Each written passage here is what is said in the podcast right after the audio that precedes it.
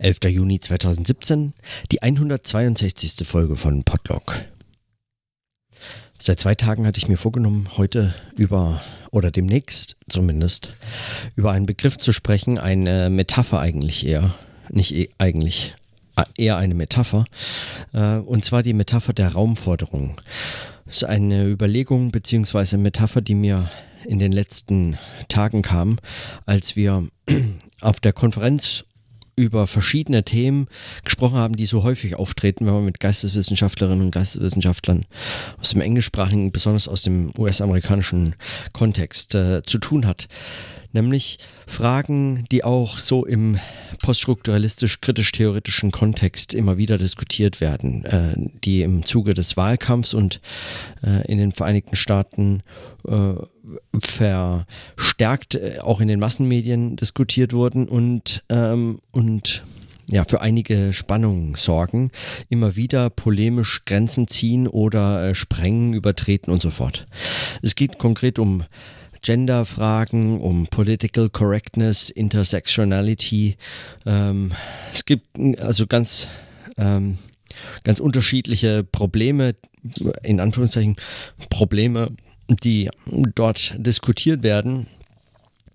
Und äh, auf der Tagung äh, jetzt in Bonn haben wir das unter anderem unter dem unter der Überschrift Universität diskutiert, weil äh, Adrian das in seinem Vortrag als äh, versuchsweise mal beziehungsweise weil es im Diskurs so bezeichnet wurde als Religion versucht hat, äh, also zu präsentieren beziehungsweise dann auch zu diskutieren, was bringt das, wie kann man damit umgehen, was äh, können Religionswissenschaftler dazu sagen, wenn sowas als Religion markiert wird, also die Religion quasi New Campus Religion, wird es genannt.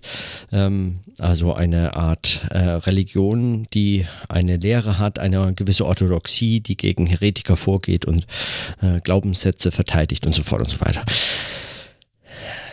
Ohne da jetzt äh, besonders ins Detail zu gehen, äh, war eine Forderung oder ein, ein, eine äh, ein, eine Phrase, die wir intensiver diskutiert haben, die von Safe Spaces. Universität als Safe Space. Es ist ein ähm, äußerst spannendes Problem, beziehungsweise ein äußerst spannendes Phänomen, das an den, äh, vor allem in den Vereinigten Staaten von Amerika, die äh, äh, so kleine Studierendengruppen, besonders aus einem so kritisch-theoretischen ähm, aus so einer kritisch-theoretischen Richtung es äh, schaffen, äh, die Diskussion in Seminaren oft äh, so eindeutig zu dominieren, unter anderem mit der Forderung, dass Universitäten ein Safe Space sein müssen.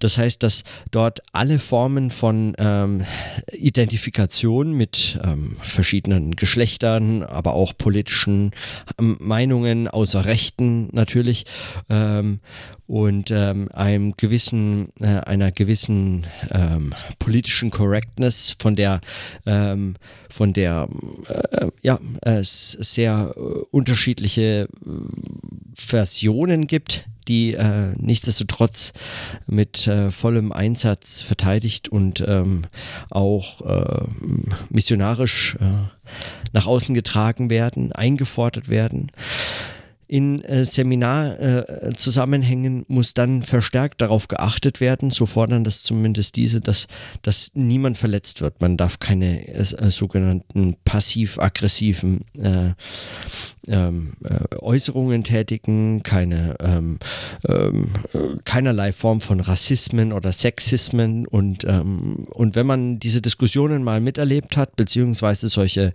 äh, solche Einwände äh, erlebt hat, weiß man, dass es dazu überhaupt keine Rassismen oder Sexismen braucht, um äh, solche äh, Forderungen auf den Plan zu rufen. Also äh, ja, das passiert bei jeder äh, vermeintlich normalen Interaktionssituation, äh, kann so etwas auftreten und äh, das macht auch mit die Eindrücklichkeit dieses Phänomens aus. Gerade was zum Beispiel die unterschiedlichen ähm, Geschlechter angeht oder sexuellen äh, Selbstbeschreibungen, äh, Selbstidentifikationen, äh, gibt es auch immer wieder äh, ähm, intensive Diskussionen, in die beispielsweise äh, so Leute wie Slavoj Žižek verstrickt werden oder sich selbst verstricken, weil sie dazu eine sehr äh, präzise Position haben und eine, der ich viel abgewinnen kann. Zum einen muss man vielleicht vorweg sagen, äh, aber auch nur das, weil man eigentlich, wenn man vorauseilend politisch gehorsam, äh, also korrekt äh, und dadurch gehorsam sein möchte, ähm, müsste man das vorweg sagen. Andernfalls könnte man es auch nachreichen, ohne dass es ein Problem sein sollte. Das würde es allerdings, wenn man dann in Kommunikationssituationen ist, äh, könnte man vorweg sagen, dass es für äh, Individuen, deren äh, die wirklich Leidensgeschichten hinter sich haben mit ihrer sexuellen Orientierung, die die nicht dazugehören, die äh, sich immer, äh, die also einfach persönliche, äh, ähm, lebensgeschichtliche äh, äh, Situationen kennen und, ähm, und, und Identifikationsschwierigkeiten haben und wissen nicht, was sie sein sollen und einfach nicht äh, reinpassen in diese äh, unterschiedlichen ähm, Geschlechterverortungen, die's, also die einem so sozial, gesellschaftlich angereicht werden im Laufe seines Lebens.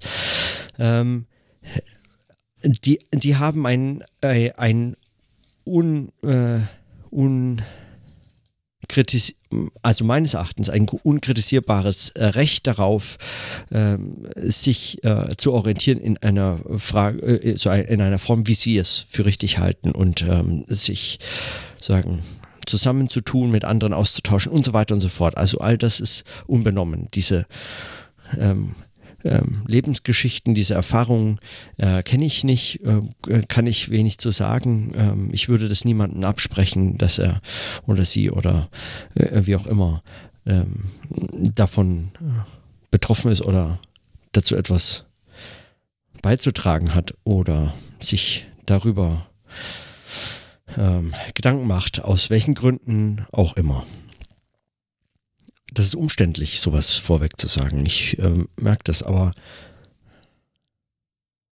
es ist unglaublich, wie, wie schwierig es macht, darüber zu reden, wenn man weiß, die Empfindlichkeiten sind so extrem, dass es äh, nahezu äh, keine richtige Art und Weise gibt, darüber zu sprechen, außer man äh, gehört dieser Gruppe an. F äh, Gruppe von äh, unterschiedlichen Menschen, die ganz unterschiedliche Probleme auch haben. Aber gut, sei es wie sei.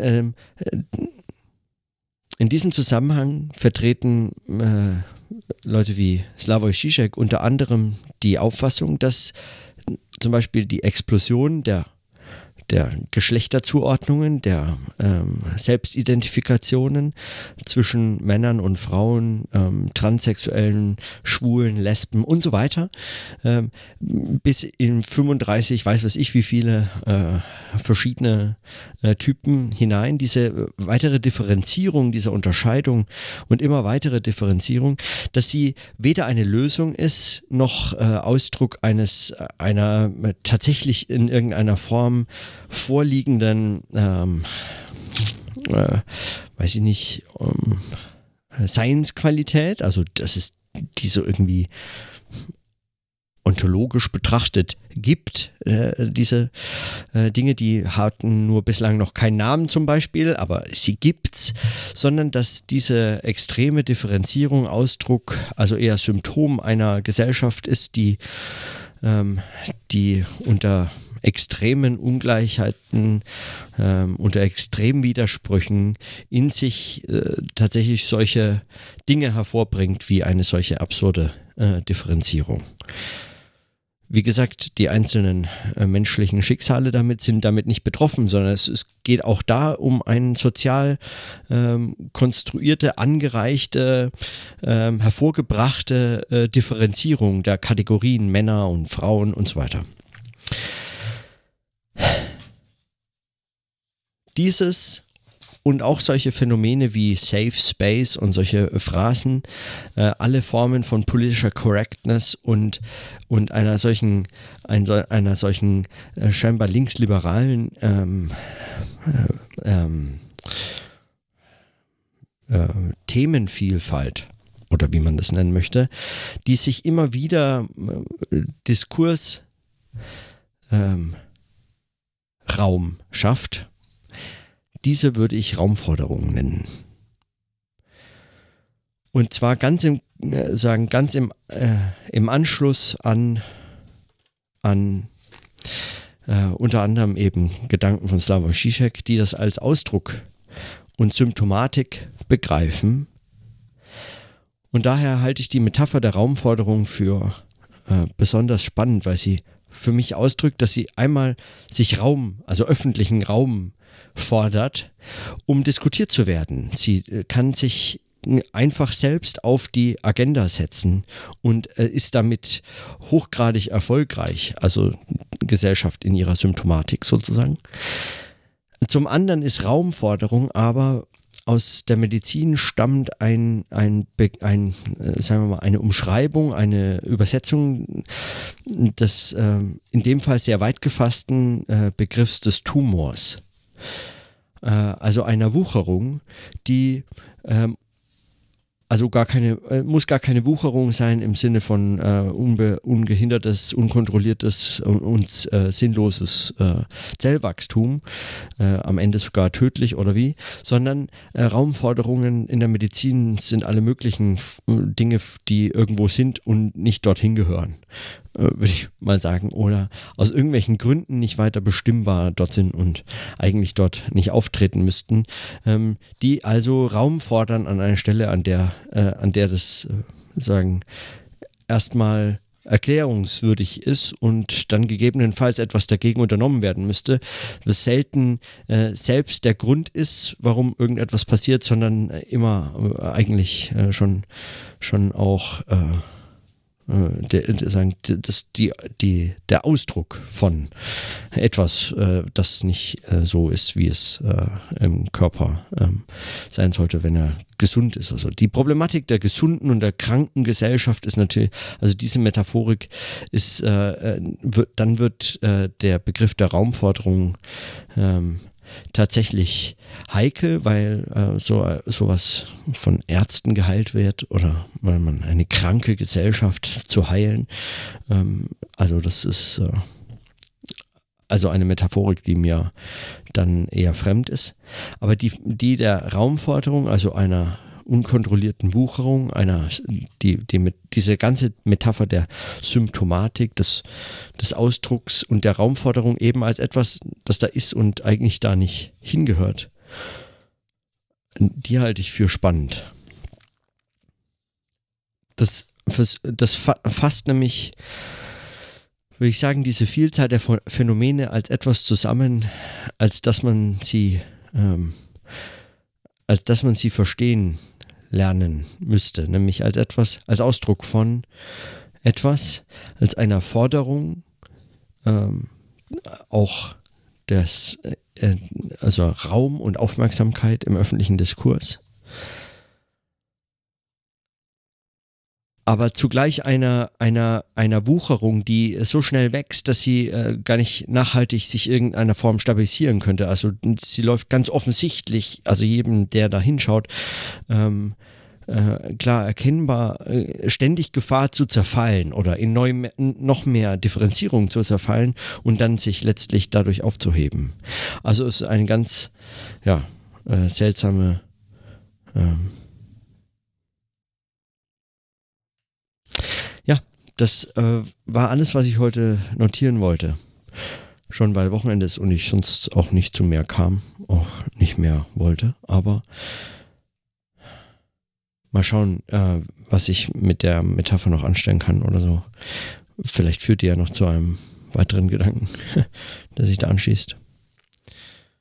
Wer weiß. Für heute reicht es mir erstmal. In diesem Sinne, bis morgen.